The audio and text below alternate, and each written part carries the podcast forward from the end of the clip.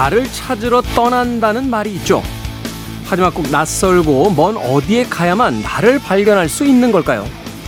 아침에 눈을 떴을 때, 밥을 먹을 때, 집을 나설 때, 길을 걸을 때, 또 누군가를 기다릴 때, 작은 순간들에도 마음을 기울이면 내가 누구인지, 삶은 무엇인지, 나를 살게 하는 힘은 어디에서 오는지 느낄 수 있습니다.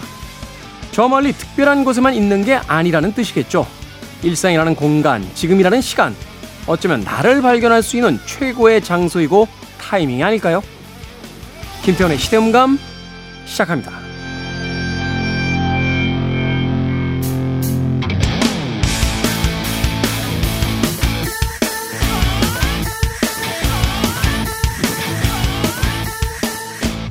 그래도 주말은 온다. 시대를 읽는 음악 감상의 시대음감 김태훈입니다. 우리 인생에서 커다란 혹은 자잘한 어, 방황을 경험하는 순간마다 어디론가 떠나고 싶다라는 생각을 본능적으로 하게 될 때가 있습니다. 그때마다 주변에 이런 이야기를 전하죠. 나를 찾고 싶다. 내가 누구인지 알고 싶다. 그런데 과연 낯선 여행지에 가야지만 예를 들면 히멜라야의 꼭대기나 아, 저 깊은 바다가 존재하는 넓고 넓은 태평양에 있는 어느 섬에 가야지만 나를 발견할 수 있는 건 아닐 겁니다. 나라는 존재는 굉장히 단순하고 좀 더 현실적인 존재는 아닐까요? 어, 내가 오늘 점심에 먹은 점심 메뉴, 오늘 만나고 싶은 사람, 그리고 가보고 싶은 나라, 또 좋아하는 영화, 이런 것들이 나를 구성할 테니까 어쩌면 나를 발견하기 가장 좋은 것은 바로 지금 책상에 앉아서 메모지 한 장을 꺼내놓고 내가 좋아하고 싫어하는 것들을 끄적거리는 순간에 찾을 수 있는 건지도 모르겠습니다. 그럼에도 불구하고 어, 우리는 여행을 가야 될 끊임없는 핑계가 필요하니까 아마도 그 핑계 중에 하나로 나를 찾고 싶다라는 상투적인 문장을 동원하는 건 아닐까 하는 생각 해봤습니다. 그러고 보니까 예전에 이런 이야기를 남긴 사람도 있어요. 어, 나를 찾는 게 아니라 나를 만들어 가는 것이다. 세상 끝에 가면 나를 갑자기 발견하게 되는 게 아니라 오늘의 나를 만들기 위해서 내가 원하는 내가 되기 위해서 노력하는 것이 더 중요하다. 하는 이야기 가슴에 와닿는 말이 아닌가 하는 생각 해봤습니다. 자 김태훈의 시대음감 시대 이슈들 새로운 시선과 음악으로 풀어봅니다. 토요일과 일요일 1라디오에서는 낮 2시 5분 밤 10시 5분 하루에 두 번 방송이 되고요. 한민족 방송에서는 낮 1시 10분 방송이 됩니다. 팟캐스트로는 언제 어디서든 함께 하실 수 있습니다. 자, 평범한 일상 속에서 나를 발견하는 오늘이었으면 좋겠습니다. 위켄드의 음악 중에서 Ordinary Life 듣습니다.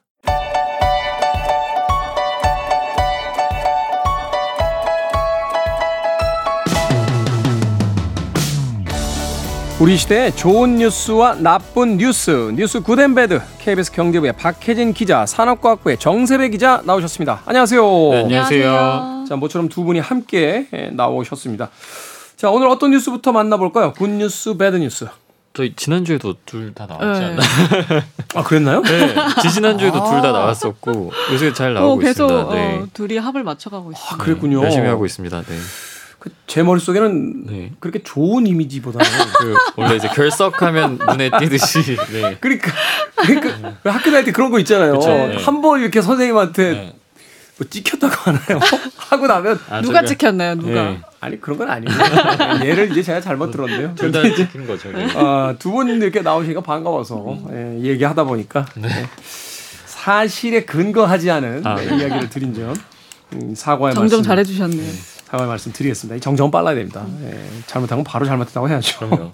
자, 굿뉴스와 배드뉴스 어떤 뉴스부터 만나볼까요? 제가 이거 배드 뉴스를 가져왔는데 네. 이게 어떻게 보면 약간 굿뉴스처럼 보이지만 그 이면에 저는 좀 어떤 음. 나오는 현상을 좀 말씀을 드리고 싶어요. 네.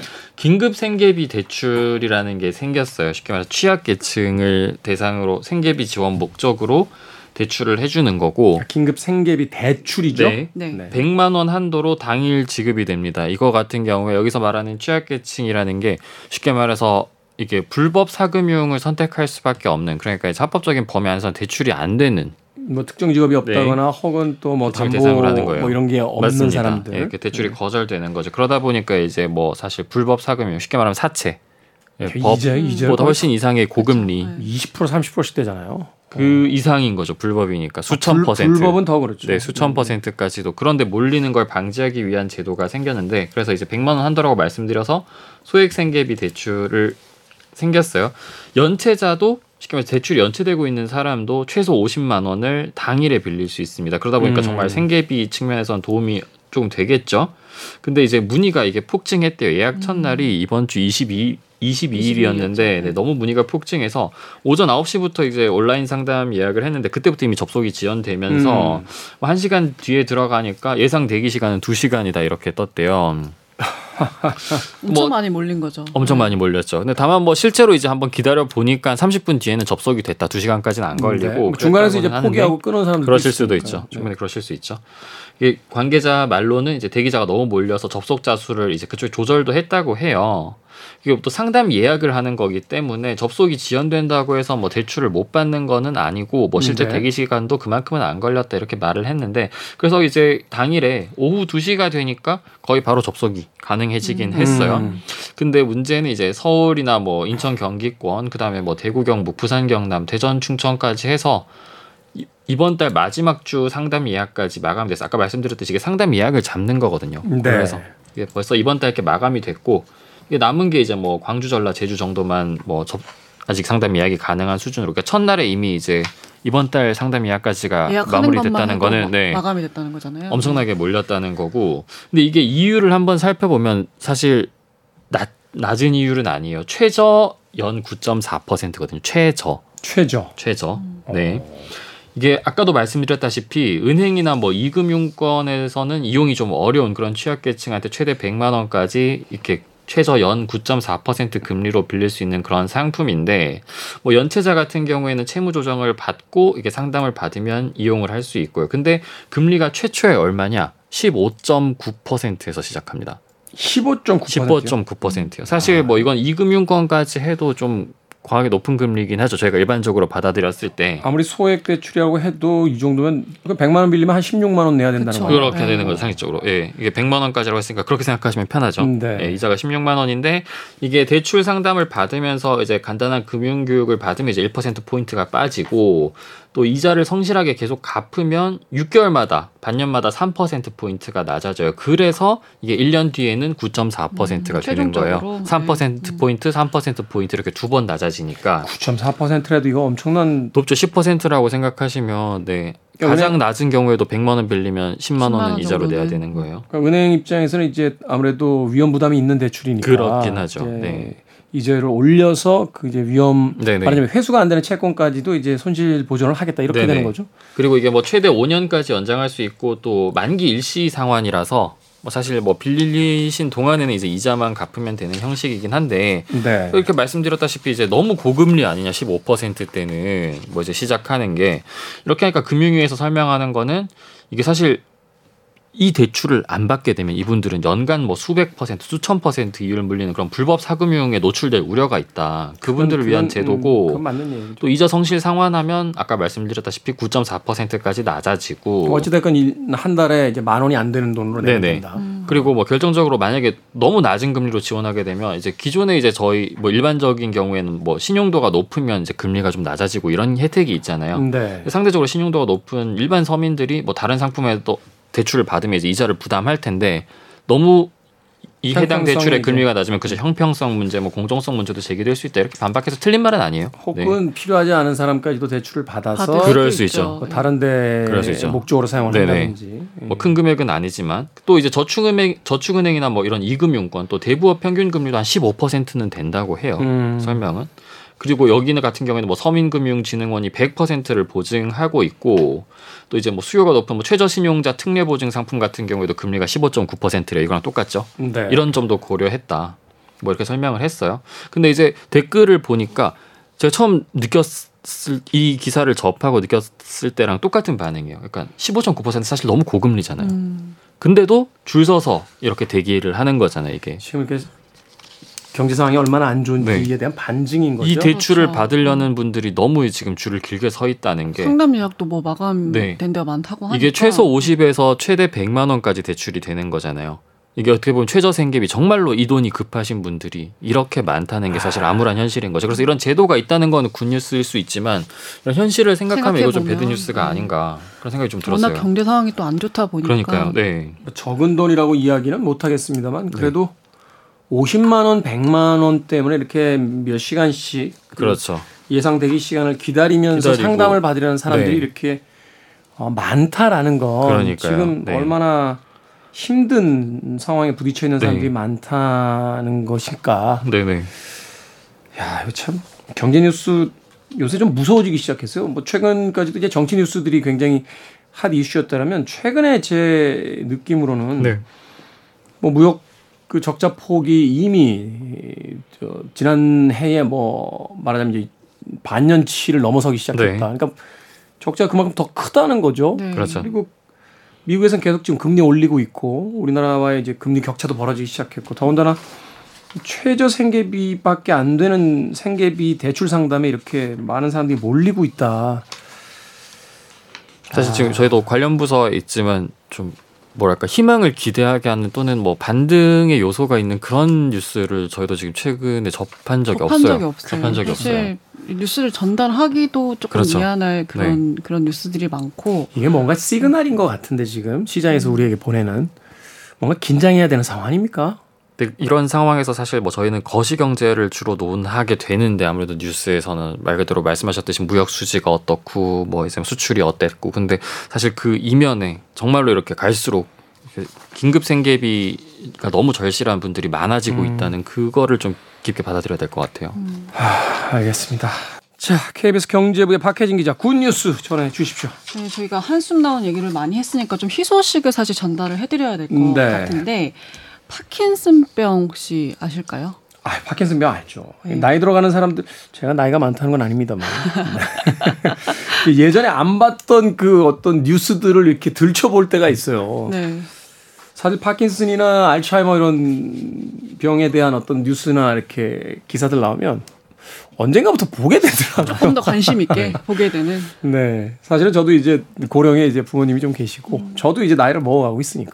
네. 네, 사실 말씀하셨다시피 이 파킨슨병이 치매 다음으로 대표적인 퇴행성 뇌질환인데 네. 고령자이신 분들에게 괜히 이렇게 좀 많이 이제 그런 발병이 되는 그런 병인데 이 국내 연구진이 세계 최초로 이 태아의 뇌에서 도파민 줄기세포를 환자에게 이식을 해서 이 파킨슨병에 대한 효과를 확인을 했다고 합니다. 음, 네. 네, 이- 그러니까 말하자면 이제 새로운 치료법에 대한 가능성이 지금 열렸다 이렇게 보는 거죠. 그렇죠. 음. 예. 그렇게 보시면 되는데, 그러니까 실제로 이 파킨슨병이 운동과 연관의 도파민을 분비하는 뇌세포가 파괴되면서 운동 장애를 겪게 되는 뇌 질환이거든요. 이제 막- 신체 운동성이 떨어지죠. 네, 이렇게 막, 막 손을 떠시는 분들도 계시고 이- 이게 좀 이- 그런 이런 증상들이 여러 가지가 나타나는데 그 동안에 이제 약물 치료를 해도 진행을 더디게 할 뿐 근본적인 치료 방법이 없었어요. 이게 음. 진짜 무서운 부분인 거죠. 그렇죠. 예. 네. 치료법이 없다는 거. 예, 그랬는데 이번에 이제 차이과 대학 김주평 정상섭 이제 이 신경외과 교수 연구진과 그리고 또 바이오공학과 문지숙 교수 연구진이 세계 최초로 이 태아 중내에서 이제 이 줄기세포를 꺼내서 이 도파민 신경 전구 세포를 파킨슨병 환자에게 투여를 했는데 안전성뿐만 아니라 운동 능력 향상을 확인을 한 거라고 합니다. 음. 실제로 좀 이렇게 어떻게 그럼 확인을 했냐 소개를 해드리면 70세 이상 파킨슨병 환자 15명을 세 그룹으로 나눴다고 해요. 네. 그세 그룹으로 나눠서 이 도파민 신경 전구 세포를 각각 이제 용량별로 투여를 한 건데 뭐 저용량, 중용량, 고용량 이렇게 해가지고 대뇌 중각부에 이식을 아, 대뇌 피각부에 이식을 했는데 그러고 난 다음에 평균 12개월 동안 추적 관찰을 했다고 해요. 그런데 모든 그룹에서 이 운동 능력 회복 효과를 확인을 했다고 합니다. 아. 뭐 이게 좀 적게 투입한 저용량 그룹에서는 11.6% 운동 능력이 회복이 됐고요. 네. 중용량 그룹은 26%, 고용량 그룹은 무려 40%까지 이야. 운동 능력 회복이 됐다고 해요. 40% 정도 돌아왔으면 이제 일상생활은 가능해지는 그렇죠. 그 정도의 어떤 회복이 됐다는 눈에 거잖아요. 띄는 도움이 있는 거죠. 그렇게 그렇죠. 된 거죠. 음. 근데 거기에다가 이제 사실 여러 가지 부작용이 있을 수 있잖아요. 이렇게 이제 해보면 출혈이나 뭐 면역 거부, 염증, 종양 형성 이런 부작용들도 나타나지가 않아서 안정성도 확인이 됐다. 이렇게 이제 밝히기도 했습니다. 음. 근데 실제로 저희 이제 그 기자도 인터뷰를 하기도 했었는데 43살에 파킨슨병에 진단받은 한 60대 여성분이 사실은 약물을 복용해도 효과가 없었다고 해요. 그래서 네. 실제로 좀 손과 몸이 떨려서 일상생활이 힘들 정도였는데 이 10년 전에 뇌 수술을 통해서 줄기세포를 이식받은 다음에 이제는 운동까지 할 수 있을 정도로 회복을 했다. 이렇게 또 인터뷰를 해주시기도 했어요. 실제로 그 당시에는 좀 수저질도 좀 하기 힘들었다. 음. 그래서 밥도 못 먹고 양치질도 하기 힘들었는데 지금은 워낙 이제 좀 운동 능력이 많이 회복이 되다 보니까 탁구도 치실 수도 있고 뭐 이제 예, 밖에 나가셔서. 예. 예, 파크 골프도 하시고 하모니카도 할 수 있는 정도가 됐다. 또 이렇게 얘기를 해주시기도 아니 하셨어요. 뭐 운동할 수 있을 네. 탁구까지 치, 탁구가 그러니까요. 그게 격렬한 운동인데 그러니까요. 탁구를 칠수 있을 정도면 뭐 다 회복됐다고 봐야 되는 네, 거예요. 어, 그렇죠. 대단하네. 다른 문제는 없습니까? 뭐 사실 이제 그 줄기세포 치료에 대해서 여러 가지 어떤 또 윤리적인 문제도 거론이 되는 부분이 그렇죠. 있잖아요. 늘 그런 부분이 이제 거론이 되는데 아까 말씀드렸다시피 이 파킨슨병 치료가 관련해 가지고 이 태아 중내에서 유래한 줄기세포를 이제 어 이제 환자 내 속에 이식하는 그런 음. 그 과정이 필요한데 이렇다 보니까 이 파킨슨병 환자 한 명을 치료하는데 여섯 명에서 열 명의 태아 뇌 조직이 아. 필요했다고 해요. 그래서 좀 윤리적이고 그리고 기술적인 한계가 있지 않느냐 이런 문제가 있었는데 이번에 이제 더 이게 좀 주목을 받는 이유가 연구진이 이 태아 중뇌에서 유래한 도파민 신경세포를 대량으로 증식하는데 세계 최초로 성공을 했거든요. 아, 그 증식한다는 건 이제 이렇게 많은 태아의 뇌 조직이 필요하지 않다라는 거죠. 그렇죠. 그러니까 어. 이번에 이제 이 줄기세포 실제로 이렇게 이식하는 어, 수술을 하게 된 것도 자궁의 임신으로 이제 14주차 된 태아에서 이제 그 줄기세포를 꺼내가지고 이제 이식을 하게 된 건데, 음, 근데 그것도 당연히 다 동의를 받아서 한 거죠. 그렇죠. 근데 그 이제 한 명뿐만 아니라 아 이게 원래는 그 전엔 더 많은 그런 태아 뇌 조직이 필요했지만 이번에는 이제 그 한 명으로 이렇게 한 거고 그렇다 보니까 좀 그런 윤리적인 부분 그런 부분들이 좀 많이 해결이 되지 않을까 그런 부담을 덜 수 있지 않을까 이런 기대를 계속해서 하고 있는 겁니다. 그러니까 여기서 이제 태아라는 거는 어쩔 수 없이 어떤 사고라든지 혹은 네. 잘못된 임신으로 그 이제 사망하는 네. 음, 그런 아이의 이제 뇌에서 이제 이거를 추출해 낸다는 거죠. 그렇죠. 근데 그게 이제 사실 쉽지 않은 일이잖아요. 음. 기증을 받기가 쉽지 않은 그렇죠. 일이었기 때문에 사실 이게 잘 된다고 해도 이 그런 윤리적인 문제들이 계속해서 거론이 될 수 있는데 이번에 이제 충분한 양으로 증식할 수 있는 그런 어떤 기술까지 그런 개발이 되다 보니 윤리적 부담을 앞으로 좀 덜 수 있지 않을까 이런 좀 기대가 더 큰 것 같습니다. 이게 좀 배양 기술이나 이런 게 좀 더 혁신적으로 늘었으면 좋겠네요. 왜, 왜 이런 이야기 하냐면 그 윤리적 문제 이야기해 주셨는데 소위 이제 SF 영화 이런 거 보면요. 아일랜드였나요? 아마 제가 봤던 영화가 아, 그 이안 맥그리가 나오는 아일랜드라는 영화였던 것 같은데 굉장히 돈이 많은 부자들이 이제 불치병에 걸리게 되면 이걸 치료하기 위해서 대체 장기나 뭐 이런 말하자면 지금 같은 이제 줄기세포 이런 걸 얻기 위해서 인간을 배양하는 미래 세계가 나와요. 어, 그러니까 자신의 뭐 유전자로서 이제 복제 인간을 만들긴 합니다만 어찌됐건 복제되면 그 개체도 분명히 자의식을 가진 그렇죠. 인간이 된단 말이죠. 그렇죠. 어. 근데 그 자의식을 가진 인간이 결국은 원래 세포를 떼어준 사람의 그 이런 표현이 좀 그렇습니다만 어 장기라든지 여러 가지 세포를 가져오게 하는 그냥 저장 창고 같은 역할을 하는 거예요. 음. 물론 영화적 상상력이긴 합니다만 사실 영화가 상상했던 너무 많은 일들이 현실에서 일어나고 있어서 어, 참 윤리적인 문제는 분명히 짚으면서 가야 되지 않나. 인공지능 시대에 가장 필요한 게 윤리라고 이야기하는데 네, 네. 네, 어찌됐건 또 어, 힘든 질환을 앓고 계신 분들에게는 분명한 희소식이 아닐까 하는 생각 해봤습니다. 네. 저 사실 이제 무릎이 좀 안 좋은데 줄기세포를 맞으면 좋다는 이야기. 자, 굿뉴스와 배드뉴스. 오늘도 KBS 경제부의 박혜진 기자, 산업과학부의 정세배 기자와 이야기 나눠봤습니다. 두 분 고맙습니다. 감사합니다. 고맙습니다.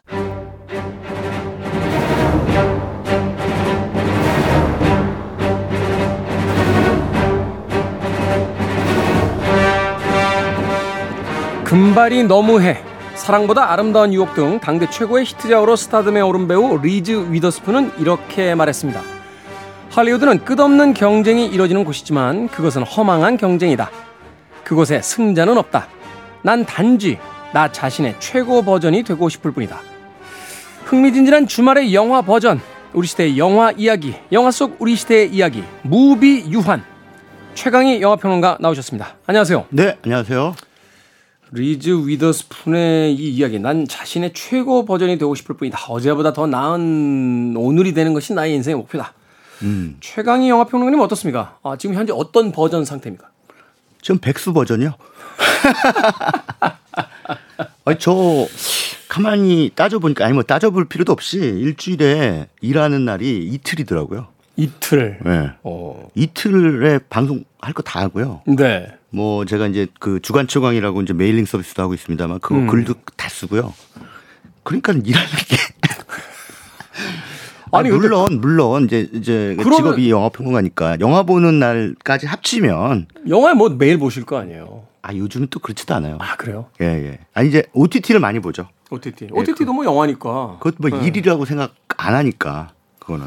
이 직업의 경계선이 음. 바로 그거잖아요. 네. 일인지 일이 아닌지가 헷갈릴 때가 많다는 거하고. 어, 그렇죠, 그렇죠. 어. 근데 어찌됐건 주중에 이틀밖에 일 안 하는데 네, 네. SNS 열어보면 해외에 가 계시고. 할 일이 없으니까 그래요. 아니요. 굉장히 그 부러운 인생을 살고 있다라는 생각이 드는데. 아, 너무 이게 사실은 일을 너무 많이 안 하니까 아, 진짜 무기력해지는 것 같아요. 음. 그러니까 어떤 규칙성이라는 것이 사라지잖아요. 그러니까 정기적으로 어디 가야 된다거나 네, 뭔가 네. 이렇게 루틴이라고 하죠. 예, 뭔가 이렇게 예, 예. 어, 잡혀 있어야 되는데 그런 게 네, 이제 네. 별로 없다 보니까. 그렇죠. 예전에 제가 방송 아주 많이 할 때는 뭐 일주일에 한 일곱 여덟 개 했을 때는 네. 그게 이제 매일 걸려 있으니까 그게 이제 일상의 루틴을 만들어 주거든요. 네. 근데 이제 방송 세 개 해요. 근데 그것도 다 목요일 금요일에 다 몰려 있으니까. 어. 예, 예. 그러니까는 목요일 금요일만 일하면 되는 걸로 이제 어. 하게 된 거죠. 그래서 이거를 분산시키면서 규칙성을 만들어 줘야 되는데 어디 좀 취직 좀 시켜 주세요. 아니 뭐 바리스타 교육도 해주겠다 그러면서 왜 안 부르는 거예요? 사과드립니다. 네, 3월에 제가 좀 바빴습니다. 네, 4월부터 본격적으로 제가 바리스타 교육을 좀 시켜드리도록 네, 네, 네, 네. 하겠습니다. 네. 자, 무비 유한 오늘은 어떤 주제를 가지고 또 어떤 영화를 만나볼까요? 예, 뭐 지난달부터 제가 이제 그 감독들 네. 어, 뭐 명감독들 한 명씩 선정해 가지고 그분들의 작품 세계를 좀 이렇게 따져보는 그런 음. 시간들도 마련하고 있는데요. 요즘에 사실 뭐 극장가에 뭐 말할 만한 영화도 별로 없고요. 최근에 뭐, 극장가가 네. 여러 가지 이야기가 많더군요. 우리나라 영화들 특히 이제 흥행 잘 안 된다라고 그러고 뭐 네. 영화료가 너무 올라서 맞아요, 맞아요. 예, 뭐 거기에 대한 여러 가지 어떤 네. 비판적인 시선들도 있고. 네. 네. 비싸도 너무 비싸. 그러니까 체감 이 너무 비싸지는 거죠. 음. 4인 가족 기준으로 그 영화 한 편 보려면 6만 원이. 그것도 일반적인 영화관이죠. 이게 뭐 기술관이나 뭐 이런 데 네. 보게 네. 되면 네. 1인당 뭐 2만 원 넘어가는 여행 그렇죠, 그렇죠. 영화관도 많고 네. 너무 비싸지더라고요. 뭐 팝콘 콜라까지 네. 합치면 네. 거의 10만 원에 육박하거든요. 4인 가족 기준으로. 그게 네. 이 젊은 세대들과의 차이인 것 같아요. 저는 네. 평생 동안 극장 안에서 뭘 이렇게 먹어본 적이 별로 없거든요. 야, 얼마 전에 극장 영화 보러 갔는데 저 빼놓고는 다 먹을 걸 들고 들어오는 거예요. 음, 음, 음. 그래서 야, 이 극장 풍경이 정말 많이 바뀌었구나. 네 네네. 네, 네. 저희 어릴 때만 해도 극장에서 그렇게 뭘 먹으면 이렇게 눈총 주고 이랬는데 그런 시대가 아니구나 하는 생각이 들었습니다. 아, 저도 근데 사실은 직업이 평론가다 보니까 영화 볼 때는 약간 좀 경건한 자세로 영화를 음. 많이 봤거든요. 그 전에는. 네. 그래도 절대로 그 뭐 콜라나 뭐 팝콘 안 들고 들어갔어요. 옆에서 누가 먹으면 악작 악작 소리 나는 것도 좀 네. 거슬리고 그랬거든요. 그렇죠. 근데 요즘에는 저는 꼭 들고 들어요. 왜 꼭 들고 들어가느냐? 네. 이게 일이 아니라는 느낌을 주려면 아. 팝콘 콜라를 갖고 들어가야 이게 영화 보는 것이 아 내가 지금 일로 지금 보고 있는 게 아니다. 한 명의 관객으로서 즐기고 있다. 아니 그게 꼭 나쁜 것 같지 않아요. 제가 음. 그 미국에 갔을 때 저 LA에서 이렇게 극장을 들어갈 기회가 있었는데 거기 이제 스타워즈를 하는데 예. 전 깜짝 놀란 게 그 미국 사람들한테 그런 영화는 일종의 공연 관람하고 똑같더군요. 아. 그 해리슨 포드 이제 한 솔로가 등장하는 장면에서 막 사람들이 박수 치고 예, 예, 예, 예. 그 밀레니엄 팔콘이 이렇게 날아오를 때 막 팝콘 막 스크린에 던지면서 아. 막 이게 무슨 락스타 공연 보는 것처럼 영화를 보는데 아, 그렇죠. 아, 이게 이런 문화가 있구나 예, 하는 예, 생각을 예. 했던 적이 있어요. 그렇죠. 그렇죠. 예. 전에 어, 어, 한 1, 2년 전인가요? 그 프랑스에 갔더니 그 동네 극장에서 네. 그 장뤽 고다르의 영화 그 내 멋대로 해라. 그걸 틀고 있더라고요. 음. 그냥 동네 극장이에요. 그 멀티플렉스. 거기서 어. 한관에서 그런 그 명작들을 이렇게 틀더라고요. 시네마테크처럼. 엄청나게 오래된 영화 아니에요? 예, 예. 그리고 갔더니 깜짝 놀랐어요. 예전 우리나라 60년대 영화 틀면 들어가 보면 관객이 오겠습니까? 근데 그거를 들어갔더니 거의 절반 넘게 찼어요. 음. 그리고 또 세대도 어 다양하게 다양하게 젊은이들부터. 근데 이 이들은 경건한 자세로 그 영화를 감상해요. 어. 그렇기 때문에 절대 먹을 걸 갖고 들어가지 않습니다. 음료도 그러니까 영화? 그런 어, 영화 보는 문화 뭐 역시 예예 예, 나라마다 조금씩 다른 것 같아요. 그렇죠. 네네네. 스타워즈야 팝콘 먹으면서 봐도 되는데 네. 내 멋대로 해라를 팝콘을 먹으면서 엄청 이상하게 예, 예, 예. 합니다. 예. 자 이야기가 길어지긴 했습니다만 아 그래서 오늘도 역시 감독 특집 시리즈로 이어서 이제 영화를 소개해 주신다고요? 네네네. 지난달에 제가 어 고레다 히로카즈 감독의 작품을 네. 소개해드렸잖아요. 현대 일본을 대표하는 거장이죠. 네네. 네.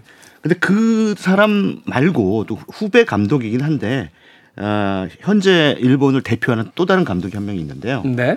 그 감독의 작품들을 좀 소개를 해드릴까요? 하마구치 류스케 라는 감독인데, 하마구치 류스케. 네. 네. 지금 전 세계적으로 일본 감독 가운데 가장 잘 나가는 감독이다 이렇게 표현을 할 수 있을 것 같아요. 일본이라는 그 구체적인 어떤 지역성을 빼더라도 네 최근에 많은 감독들이 인터뷰나 이런 자리에서 입에 이제 네. 그 인용시키는 감독이 하마구치 류스케 그렇습니다. 감독이더라고요. 네. 그렇습니다. 그러면 2010년 전후로 해서는 아무래도 고레다 히로카즈 감독이 가장 전 세계적으로 어, 평판이 좋았던 감독인데 네. 이 하마구치 류스케가 어, 78년생이니까 지금 40대 중반 정도 되는데 음. 어, 요즘 2010년 이후에 어, 일본에서 나온 감독 가운데는 최고의 에, 주가를 올리고 있는 감독이죠. 이 아카데미 상도 받았어요. 네. 국제 장편 영화상이라는 그렇죠. 또 받았고 또 뭐 깐 영화제라든가 세계 유수의 영화제에서 어, 다 상을 휩쓸고 있는 그런 감독입니다. 하마구치 유스케 감독의 작품은요. 이렇게 가만히 보고 있으면요 우리나라의 그 홍상수 감독 작품하고 좀 색깔이 비슷합니다. 맞아요. 예, 네, 네. 그 톤앤 매너라고 하죠. 그 뭔가 이렇게 뭐 대단한 사건이 벌어지지도 않고 음. 그냥 사람들이 모여서 대화 나누는 게 끝이에요. 그러니까요. 뭐 서사도 거의 없고. 예, 예, 예. 예. 그냥 우연히 만난 사람들끼리 뭐 네네네. 이런저런 이야기를 하다 보면 예. 상처가 있고 누구는 예, 울고 뭐, 뭐 이런 예, 이야기도요. 그렇습니다. 네. 그런데 이제 홍상수 감독의 영화는 뭔가 이렇게 우리를 보고 있는 관객을 좀 창피하게 만드는 그런 부분이 있잖아요. 아. 영화보다 깔깔거리다 보면 네네네. 한참 지나고 난데 어 난데 그렇죠. 키득키득 대면서 어, 우리 인간이 가진 어떤 네. 그이 내면의 부끄러움, 치졸함, 치졸함, 뭐, 예, 뭐, 위선 이런 것들, 예, 예, 예, 안 좋은 것들. 근데 이제 모든 사람들이 사실상 다 가지고 있는 것들. 음. 근데 이런 것들을 이제 블랙 코미디적으로 후벼 파죠. 근데 그게 이제 홍상우 감독의 작품 세계라면 이 하마우치 류스케 감독은 아 반드시 그런 어 내면의 어두움이라는 것이 아니라 추함이 아니라 누구나 가지고 있는 보편적인 상처. 음. 어 이런 것들에 다가가요. 네. 그래서 영화를 이렇게 가만히 보고 있으면 아 이거 진짜 굉장히 보편적인 얘기다. 음. 근데 그 보편적인 얘기를 상당히 디테일 있게 아주 세밀하게 네. 예, 파고 들어가기 때문에 어느덧 설득되어 있는 자신을 발견하죠. 아. 그래서 영화가 이 사람 영화 중에 이제 조금 이따 소개를 해드리겠습니다만 뭐 해피아워 같은 작품은 5시간이 넘습니다. 5시간 10, 17분. 그 해피아워 아, 28분. 네, 네. 극장에서 개봉했을 때 소위 이제 도전. 네, 네. 영화를 보는 게 이제 도전해 도전해야 된다. 아, 근데 제가 이게 5시간 반짜리인지 모르고 극장에 들어갔어요. 아... 이게 이렇게 긴지 모르고. 좀 뭐 해도 한 2시간 반 하겠지 이렇게 하고 음, 음. 어, 영화가 호흡이 되게 느리네. 음. 한 2시간 반 정도 갈까? 이러고 있는데 어? 중간에 시계를 봤더니 3시간이 넘어 있는 거예요. 그래도 안 끝나잖아요. 네. 네. 영화는 계속 가고 있어요. 그래서 이거 무슨 TV 시리즈 이렇게 모아놓은 거 어디 한 6부작 같은 거 모아놓은 거를 보고 있는 네. 느낌이랄까요? 어 그런데 전혀 그 영화가 지루하거나 길게 음. 느껴지지는 않았습니다. 음. 그게 왜 그럴까 했더니 아까 제가 말씀드린 것처럼 모든 인간이 가지고 있는 보편성을 어, 관찰하는데 그걸 굉장히 설득력 있는 각본 어, 그런 이야기들로 구성이 돼 있기 때문에 어, 전혀 어, 영화가 길고 지루하다라는 느낌을 받지 못해요. 그 이야기가 맞네요. 그러니까 영화가 우리를 설득했기 때문에 지루하게 안 느껴지지 사실은 이 영화 속 의 이야기가 우리를 설득하지 못하면 사실 네. 한 시간만 지나도 그렇죠. 지루하거든요. 지루하죠. 어, 네. 어. 그래서 사실은 어, 이 하마우치 류스케 감독의 작품이야말로 네. 길지만 집중력이 필요합니다. 집중력, 예. 체력이 필요하군요. 예. 그래서 뭐 오늘 제가 소개해드린 세 편의 작품 다 OTT에 올라와 있으니까요. 음. 그 OTT에서 이들 영화를 감상하실 때 주의할 점은 중간에 절대 화장실 가시면 안 돼요. 포즈 누르시면 안 돼.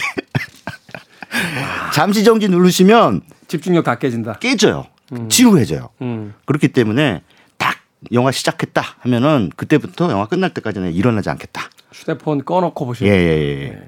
그렇게 하시는 게 이 하마구치 유스케 감독의 작품을 제대로 감상하시는 법입니다. 왜냐하면 이제 최강희 평론가 설명해 주셨습니다만 이게 단순하게 사건을 쫓아가는 게 아니라 그 영화에 특별한 어떤 정서가 있는데 포즈 버튼 누르시는 순간 깨지거든요. 그렇죠. 네. 그러면 자꾸 누르게 돼요. 그러니까, 그러니까 왜 음악을 중간에 끊고 그 다음부터 들을 수는 없잖아요. 그렇죠. 마침 이제 그거와 비슷한 예, 때문이다라고 예, 생각하시면 될 것 같아요. 예, 예. 자 작품으로 들어가서 어, 한 가장 최근 작품부터 제가 소개를 차례대로 해드릴게요. 음, 네. 어, 우연과 상상이라고 하는 작품이 예, 지난해 5월에 한국에서 개봉했는데요. 네. 뭐 2만 6천 명 정도 들었어요. 저도 음. 극장에서 못 봤어요. 나, 나중에 이제 저 OTT로 보셨군요. 네, IT OTT로 봤죠. 네. 근데 이게요, 이게 이전 작품들하고 비교해 보면 우연과 상상이라는 영화가 무슨 어떤 거대한 상을 받은 것도 아닌데, 네. 어, 요 영화가 2만 6천 명 들었다는 것은 이제 하마우치 유스케의 골수 팬들이 한국에 생기기 시작했다는 뜻이에요. 음, 음. 고레에다 히로까지 감독도 그랬거든요. 네. 그래서 지금은 고레에다 히로까지 감독이 에, 작품을 내놓으면 기본 10, 만 명은 가거든요. 네. 그것도 뭐 몇 개 안 되는 그 상영관에서. 그렇죠. 근데 이제 뭐 이전 작품 해피어 같은 경우에는 2015년 작품인데 어 3,800명. 예, 참. 아무튼 그렇습니다. 그래서 우연과 상상이라고 하는 작품인데요. 이 제목 그대로 어떤 우연에 의해 만들어진 인연이 이 이러한 우연을 겪게 되면 어떠한 일이 벌어질까? 음. 라는 상상을 풀어놓은 작품입니다. 네. 우리가 살아가면서 항상 뭔가 우연적인 일들이 많잖아요. 기본적으로 그, 렇죠 뭐, 네. 네. 뭐 어떤 사람 볼 수 있을까? 내가 살아가면서 이렇게 생각하는 사람을 갑자기 지하철에서 우연히 만나기도 하고. 음, 네. 어, 우리 삶 자체가 어떤 우연의 점철이라고 볼 수가 있는데 그런 우연적인 상황이 벌어지게 되면 이를테면 어떤 관계에 있는 사람들이 우연히 이러한 상황을 마주치게 되면 어떠한 일이 벌어질 것이다라고 하는 가정법을 세 개의 단편으로 만들어서 음. 묶어 놓은 작품입니다. 우리가 일상에서 만날 수 있는 우연을 하나씩 네 설정해 놓고 네. 만약 그렇다면 어떤 일이 벌어질까? 예, 예, 예. 라고 이제 상상하는. 예. 음. 그렇죠, 그렇죠. 그래서 이제 첫 에피소드의 주인공은 이제 젊은 모델이에요. 메이코라고 하는 모델인데 어 이제 일을 다 마치고 이제 사진 촬영 다 끝난 다음에 그 뭐 뭔가 자기 자신의 어떤 스타일리스트 같은 친구가 있어요. 음, 네. 그 친구하고 같이 택시 타고 가다가 어 요즘 사귀고 있는 남자 얘기를 들어요. 음. 한참 재밌게 듣는데 어? 누구가 떠오르는 거예요. 누군가가 떠올라요. 네. 가만히 들어보니까 자기 옛날 남자친구 음. 딱 그 사람이에요. 그래서 아, 이거 그 친구하고 지금 내 친구하고 사귀고 있어? 이거를 우연히 듣게 되는 거예요. 네. 그러니까 이제 메이코가 그냥 집에 안 가고 음. 이제 자기 친구는 내렸어요. 택시를 돌려요. 돌려가지고 어디론가 갑니다. 어디로 가느냐? 자기 남자친구가 일하고 있는 옛날 남자친구. 예, 옛날 남자친구가 일하고 있는 사무실로 찾아가요. 음. 그래서 이제 어 한마디로 횡포를 마구 흔들어 놓죠. 네, 네. 횡포를 저지르는 이야기예요. 음. 그래서 이제 뭐 이미 자기하고는 관계가 끝났는데 왜 그런 걸까요? 사람은 자기하고 관계가 끝난 사람이 다른 사람을 음. 사귄다는 얘기를 들으면 왜 질투가 날까요? 내가 먹기 싫다고 해서 남 안 주죠. 길에다, 버리잖아. 보통 그런 그런 심리더라고요. 예. 네. 네. 그건 뭐 그 사람은 연애 자유가 있는 거잖아요. 음. 사실상. 근데 그것도 어 회방을 놓고 싶은 그 인간의 또한 찌질함. 음. 그 찌질함을 이제 첫 번째 에피소드에서 보여주는 거죠. 네. 예. 이제 두 번째 에피소드는 여대생 얘기입니다. 이 여대생은 이제 문학부에서 일하는 여대, 아, 일하는 게 아니라 공부하는 음. 여대생인데 어 자기 교수가 있는데 교수가 그 작품을 하나 냈거든요. 음. 그 작품이 굉장히 그 교수도 상당히 명망 있는 문단에서 작가고. 주목받는 예. 거물 작가고. 예. 예. 근데 이제 그 교수한테 찾아가요. 교수 연구실에 찾아가서 선생님 이 대목을 좀좀 좀 어떻게 제가 한번 낭독을 해보고 싶은데 허락해 주시겠습니까? 그러니까는 그 교수도 자기 제자가 찾아와가지고 그도 여제자가 네. 찾아와서 네. 자기의 작품 일부를 낭독한다니까. 아니 뭐 그럼. 사양할 일 없잖아요. 네. 그래서 한번 해보시오. 그랬는데 하필 하필 그 남녀간의 어떤 그 이 성적인 그런 대목을 그것도 굉장히 노골적으로 쓴그 음. 그 대목을 낭독하는 거예요. 이제 교수를 조금 유혹하는 듯이 보이죠. 네, 네, 네. 네. 이거 어떻게 받아들여야 되지? 이런 이제 상황이 되는 거죠. 교수 네, 입장에서는. 네. 황당, 그렇지만 황당해지는 거예요. 황당한지 황당하지만 그래도 학생이니까 그리고 이제 자기 작품을 낭독한다는데 야 그 대목은 낭독하지 말아라고 할 수는 없잖아. 야 그 대목 낭독하면 큰일 난다. 완전히 여기서 자기 작품 부정하는 거죠. 네네. 네. 성희롱 상황 되는 거야. 이렇게 또 말할 수는 없잖아요. 그러니까 또 가만히 이제 또 듣고 있다가 응? 이제 그게 큰 일이 돼, 버리죠. 음, 음, 음. 그래서 완전히 교수는 이제 나락으로 떨어지는 상황이 벌어집니다. 네. 이 여대생은 도대체 무슨 심리로 음. 그 교수한테 가서 그 대목을 하필 음. 읽었을까?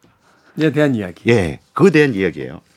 그리고 마지막 에피소드는 어, 어떤 여성이 나츠코라고 하는 여성이 키를 가다가 20년 만에 자기 그 학교 동창을 만나요. 음.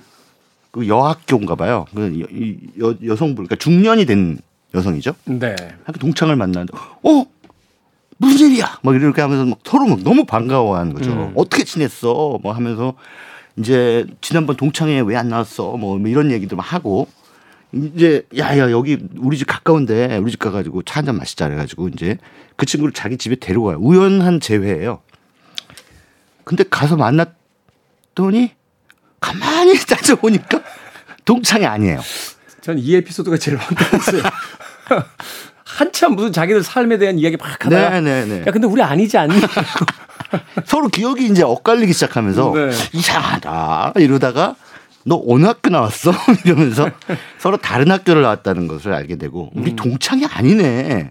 그런데 어떡합니까? 이미 말 다 놓고 친구가 돼버렸는데. 네, 친구가 돼버렸는데. 그런데 아, 이 정말 그런 우연도 참 기적 같은 우연이죠. 음. 이 인연이 그 두 사람한테 어, 위로가 되는 거예요, 진짜. 음.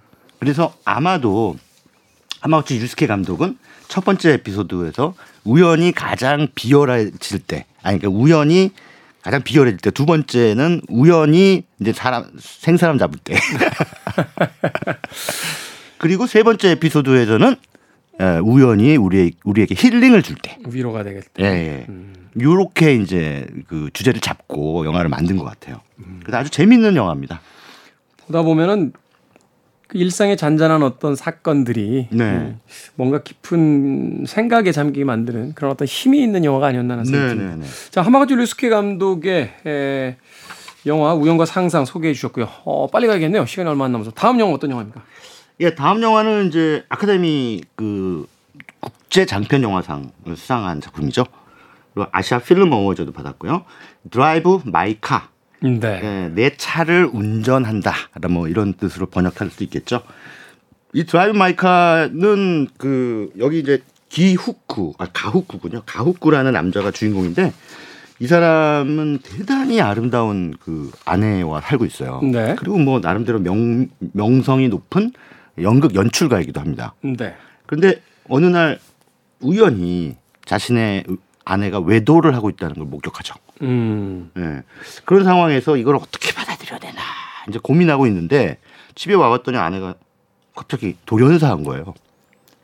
어, 목숨을 잃은 거죠. 네. 그래서 아 일단 뭐 죽은 다음에 알아도 황당하겠지만 죽기 전에 알, 알았고 외도 사실을 그리고 돌연사를 했단 말이에요. 어 몸이 안 좋아서 갑자기 어, 죽은 겁니다. 네. 그래서 야 이거 충격적인 상황이 이제 벌어지는데 어떻게든 이 사건에서 좀 벗어나야겠다라고 생각하는 찰나에 이제 히로시마에서 연극제 좀 와달라 음. 초청을 받죠. 근데 대신 연극제 초, 가서 어떤 작품을 연출을 해야 돼요 거기서 어, 그 히로시마 연극제에서 배우들도 오디션을 통해서 뽑고 그래서 어, 그 배우들을 대, 이제 데리고 거기서 이제 연극을 한 편을 연출을 하기로 합니다. 근데 이제 히로시마 연극제에서 이 사람이 워낙 그 어, 명성이 높으니까 차를 한 대 딱. 근데 차를 한 대 딱 줬는데 드라이버까지 줘요. 그러니까 는 음. 운전하는. 근데 이제 운전하는 분이 이제 미사키라고 하는 젊은 여성인데 이 여성이 이제 아침 저녁으로 출퇴근도 시켜주고 음. 뭐 어디 가고 싶다 그러면 또 거기까지 태워다 주고 음. 하면서 이 두 사람 사이에 사실은 뭐 연극이라고 하는 매, 매개가 없어요. 이, 이 여성 운전자와도 네. 뭐 어떤 인연 친해질 만한 이유가 전혀 없는 그런 사람입니다만 이 두 사람이 차를 타고 다니면서 어 미사키와 가후쿠가 서로 이렇게 뭔가 이 정서적 교감을 나누죠. 음. 사실은 그 어떤 고, 공통 분모가 없는 두 사람인데 그러면서 어, 자신의 아내를 잃었 잃었던 가우쿠 의 어떤 내면의 상처와 음.